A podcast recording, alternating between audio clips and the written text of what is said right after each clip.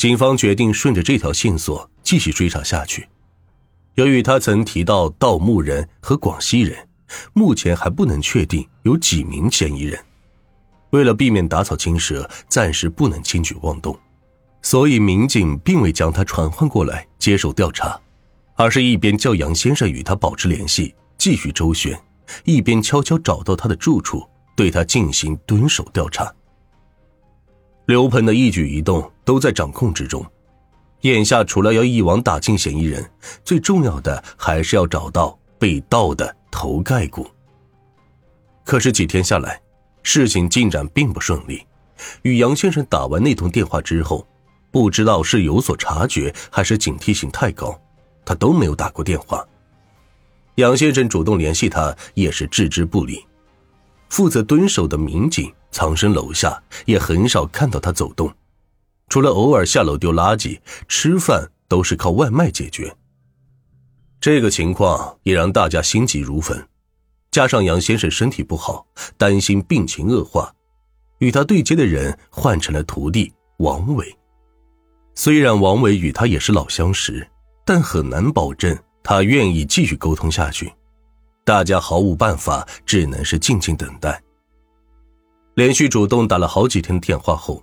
刘鹏终于接电话了，王伟与他嘘寒问暖，并语气诚恳，请求他帮忙解决。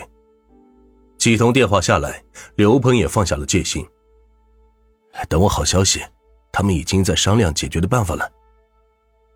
随后一些相关问题也被他一一反馈到王伟这边，可提出的都是一些无关紧要的条件。俗话说“无利不起早”。嫌疑人至今还没有谈到钱的问题，看来他们行事相当比较谨慎。与刘鹏一番周旋后，他再次打电话过来，开口第一句话就是：“老王，怎么办？他们要二十万才肯把头骨送回来。”听到这个数额，王伟也愣了一下。警方预判到他们会勒索，可没想到对方却狮子大开口。杨先生经商多年。肯定是能拿出这笔钱的，但这些钱是他留下的养老钱，日后住院治疗都是一大笔开销。你去帮我说说，能不能少一点？我师傅卧病在床，正是急需用钱的时候。刘鹏答应了。经过王伟与他反复沟通，双方终于达成协议，金额被谈到十万元，交易地点暂定，杨先生要按要求在三个小时内筹到这笔钱。等到通知确定地址，就将钱放在指定的位置，拿到钱自然会将头骨还回来。眼下事情变得有些棘手，如果对方拿到钱就逃走，那头骨是否能顺利的拿回来，还是一个未知数。而且万一刘鹏手上没有头骨，目的只是为了编造谎言诈骗杨先生，那真正的盗墓人依旧是藏在幕后。民警叫王伟回绝了这个要求，这是原则性的问题，必须一手交钱一手交货。刘鹏又继续与他所说的稻谷人谈判，一来二去，双方周旋几个小时，王伟态度强硬，最终嫌疑人是答应了。地点约在林场，不过具体交易位置等到那边会再行通知，而且只能王伟独自前来，否则他们就取消交易。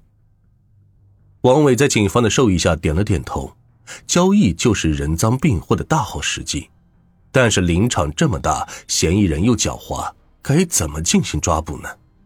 为了确保万无一失，民警兵分两路，一个组跟着王伟来到林场进行布控，悄悄留意观察四周的情况；一个组盯住知情人刘鹏，注意他的动向。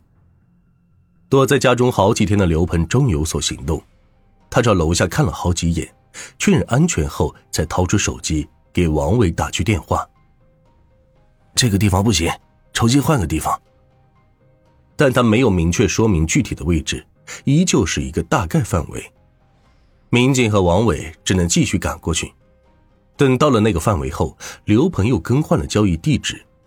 短短几个小时，从南到北，王伟和民警跑了个遍，借口都是不安全。地方不行，王伟故作愤怒的质问他：“这些人是不是不诚心做交易？”这时刘鹏才赶紧安慰，担心王伟一气之下拒绝拿钱，便虚伪的笑道：“怎么会呢？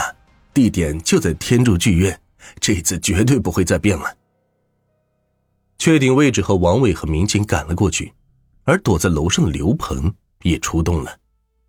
他的手上并未拿任何东西，下楼后先向四周溜达一圈，看看有没有人在跟踪他，随后才若无其事的站到路边往前方张望。突然，一辆摩托车向他靠近，两人说了一会儿话，摩托车便自行离去。跟上，跟上，他可能就是刘鹏口中的稻谷人。一辆车子迅速跟到摩托车后，而蹲守刘鹏的民警继续观察他的动向。赶到天柱剧院的王伟继续向他们施压，虽然嘴上说着马上就到，但他们依旧没有前往交易地点。两个小时过去了，悄悄往天柱剧院勘察情况的稻谷人骑着摩托车回到了刘鹏身边。接上刘鹏后，两人一同骑上摩托车前往交易地点驶去。一路上，警方都没有设置岗哨，两个人已经进入了包围圈。很快，到达目的地的刘鹏下了车，手里多了一个袋子，担心抓捕过程对头骨造成二次伤害，民警并未立即抓捕。等他们完成交易，再开始行动。收到指令，所有人都密切的关注着嫌疑人。王伟按照刘鹏的指示，带着钱来到一条马路边。在车上，两人一手交钱，一手交货。确定袋子里就是头骨后，民警展开抓捕，将两名嫌疑人一路逼往无路可走的地方，乖乖束手就擒。在摩托车后座里也找到了刚刚交易的十万元现金。收到钱还没有来得及高兴，就被突然出现在眼前的警方吓傻眼。审讯室里，两人交代头骨就是从林场的一个房子里拿出来的。担心会有问题，才不停更换交易地址。随后，刘鹏又供出另外一个稻谷成员欧阳是他的七弟。交易的时候他没有摩托车，所以并未出现在现场。不等警方调查抓捕，得知同伙被抓，明白自己难逃其咎的欧阳主动来到警局自首，请求宽大处理。经过技术检验。刘鹏等人交易的头骨正是杨先生母亲的，他悬着的心终于是放下了。现场还有很多疑问未解：刘鹏等人为何要盗骨？他们为何偏偏盯上杨先生一家？经过审讯，真相终于大白：盗骨案的主谋就是杨先生的朋友刘鹏。二零一八年八月的一个晚上，刘鹏扛着锄头来到坟地。随后，因为身体患病，做不了体力活，便给李某和欧阳打去电话，叫他们拿着锄头上山帮忙。很快，李某二话不说，提着工具与刘鹏会合。知道是要挖墓，也是犯了难。不过，作为臭味相投的吸毒人员，他们迅速卖力的开始帮忙挖土。欧阳也来到山上，看见刘鹏，便明白了他的意图。可他站在一旁犹豫不决，虽说是亲戚，但两家来往并不密切。要不是出狱后家人给他接风洗尘，他也不会与刘鹏熟识。想到刘鹏曾经帮他给以前欠钱的人要过账，经不过哀求，欧阳决定还是还他一个人情，也开始动起手来。两人并不知道他的目的，只知道所谓的兄弟情。刘鹏达到目的之后。带着他们下了山，之后便各种晓之以情，动之以理，在交易当天忽悠李某帮他到处探路。而在审讯室里，刘鹏终于说出了原因，他自称是因为杨先生欠了他三千元钱。十年前，杨先生做淘金生意，刘鹏在里边担任保安职务，入股三千元，打算分红赚点钱，结果没过多久，杨先生就没做了。钱也没有退还给他，他曾经多次找过杨先生要钱，但是杨先生都没有理他，所以他才想到报复。事实真的如此吗？经过警方确认，根本没有所谓的欠账要钱。刘鹏反咬一口，一切都是为了敲诈勒索所编造的谎言。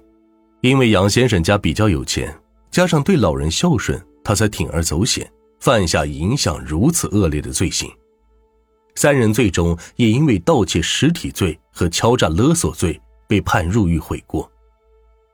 俗话说：“若想人不知，除非己莫为。”因为一时贪欲，丧失自己最起码的道德底线，不顾朋友的情谊，做出偷坟掘墓的行为，还妄想凭借小聪明逃脱法律的惩处，真是令人不齿。而四肢健在，五谷能分，难道就不能本本分分做人，堂堂正正做事，偏偏要去触犯法律的红线？希望接下来三人能够在狱中好好反省，出来后好好做人。也希望同样的悲剧不要再发生，人人都能做到尊重先人，尊重逝者。